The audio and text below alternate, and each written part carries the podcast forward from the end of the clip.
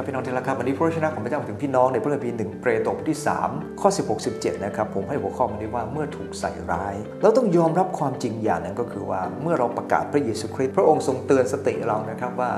การดำเนินชีวิตกับคนเนี่ยนะครับมันจะต้องอดทนเยอะ ไม่ว่าจะเป็นกับนายจ้าง ไม่ว่าในครอบครัวจะต้องอดทน เพราะพระเยซูเป็นแบบอย่าง แล้วยิ่งสังคมที่บ่นต่อว่าเราใส่ร้ายเราเนี่ยนะครับ เรายิ่งจะต้องมีชีวิต ที่ถูกต้องบางครั้งคนเข้าใจผิดเราเนี่ยนะครับเนื่องจากอะไรครับ เนื่องจากการสื่อความหมาย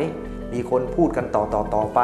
ทำให้เราถูกมองในภาพที่ผิดเป็นไปได้เลยครับ เพราะว่าคนปัจจุบันนี้เชื่อสิ่งไม่ค่อยดี มากกว่าเชื่อสิ่งดีๆดังนั้นเองเขามักจะมองเราในแง่ผิดได้ ถ้าการสื่อความหมายไม่ดี บางครั้งเนี่ยนะครับบางคนเนี่ยมองคริสเตียนไม่ชัด เพราะว่าบางคนไปสื่อความหมายคริสเตียนไม่ชัดด้วยเช่นเดียวกัน เช่น บางคนเทศนาออกไปในสิ่งที่ไม่ถูกต้อง คนบางคนได้ยินปั๊บก็เอาไปแปลเป็นเรื่องอื่น ทั้งที่เขาฟังเพียง 3 ประโยคเขาไม่ได้ฟังทั้งหมด นั่นทำให้คริสเตียนถูกมองผิดไปได้ แต่เมื่อเราถูกใส่ร้ายหรือมองผิดพลาดไปเนี่ยนะครับ อันที่1นนะครับพระคัมภีร์สอนเราบอกว่า และให้ความสำนึกผิดชอบของท่านไม่เป็นที่เหตุติ เพื่อว่าเมื่อท่านถูกใส่ร้าย คนที่กล่าวร้ายความประพฤติดีของท่านในพระคริสต์จะได้รับความอับอาย เพราะว่าการได้รับความทุกข์เพราะความดีก็เป็นที่ชอบพระทัยพระเจ้า ก็ดีกว่าต้องทนอยู่เพราะการประพฤติชั่ว พระเจ้าต้องการให้อันที่หนึ่งครับ เมื่อถูกใส่ร้าย ต้องมั่นใจว่าสิ่งที่เราทำนั้นถูกต้องมั่นใจไหม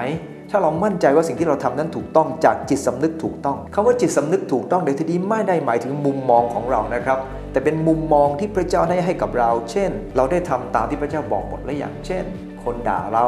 เราได้อวยพรเขาแล้วอย่างถ้ายังไม่อวยพรก็แปลว่ายังทำไม่ถูกต้อง นั่นคือจิตสำนึกตามพระคัมภีร์ เราต้องมั่นใจว่าจิตสำนึกของเรานั้นได้รับการปราบพรมโดยโลหิตของพระเยซูคริสต์ จิตสำนึกมาจากพระวิญญาณบริสุทธิ์ที่สร้างเราภายใน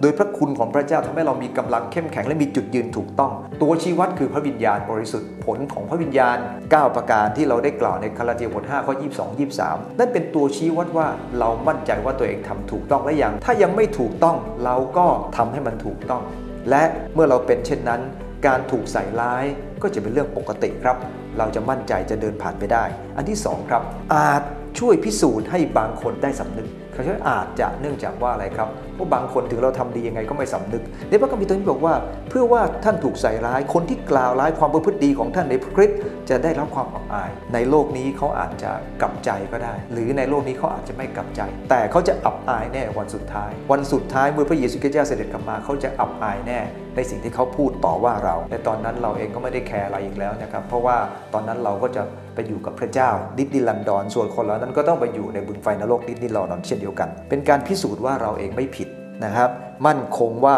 จิตสำนึกของเราถูกต้อง ในพระคัมภีร์ตอนหนึ่งได้บอกในอิสยาห์บท50ข้อ9บอกว่า พระยาห์เวห์องค์เจ้าชีวิตนี่แหละทรงช่วยข้าพเจ้า ใครที่ไหนจะตัดสินโทษข้าพเจ้า เขาจะเปื่อยยุ่ยไปเหมือนเสื้อผ้า และถูกตัวแมลงกินหมด สุดท้ายคนเหล่านั้นจะอับอายครับเมื่อพระเจ้าทรงช่วยเหลือเราเพราะเราทำสิ่งถูกต้องสิ่งที่สามครับ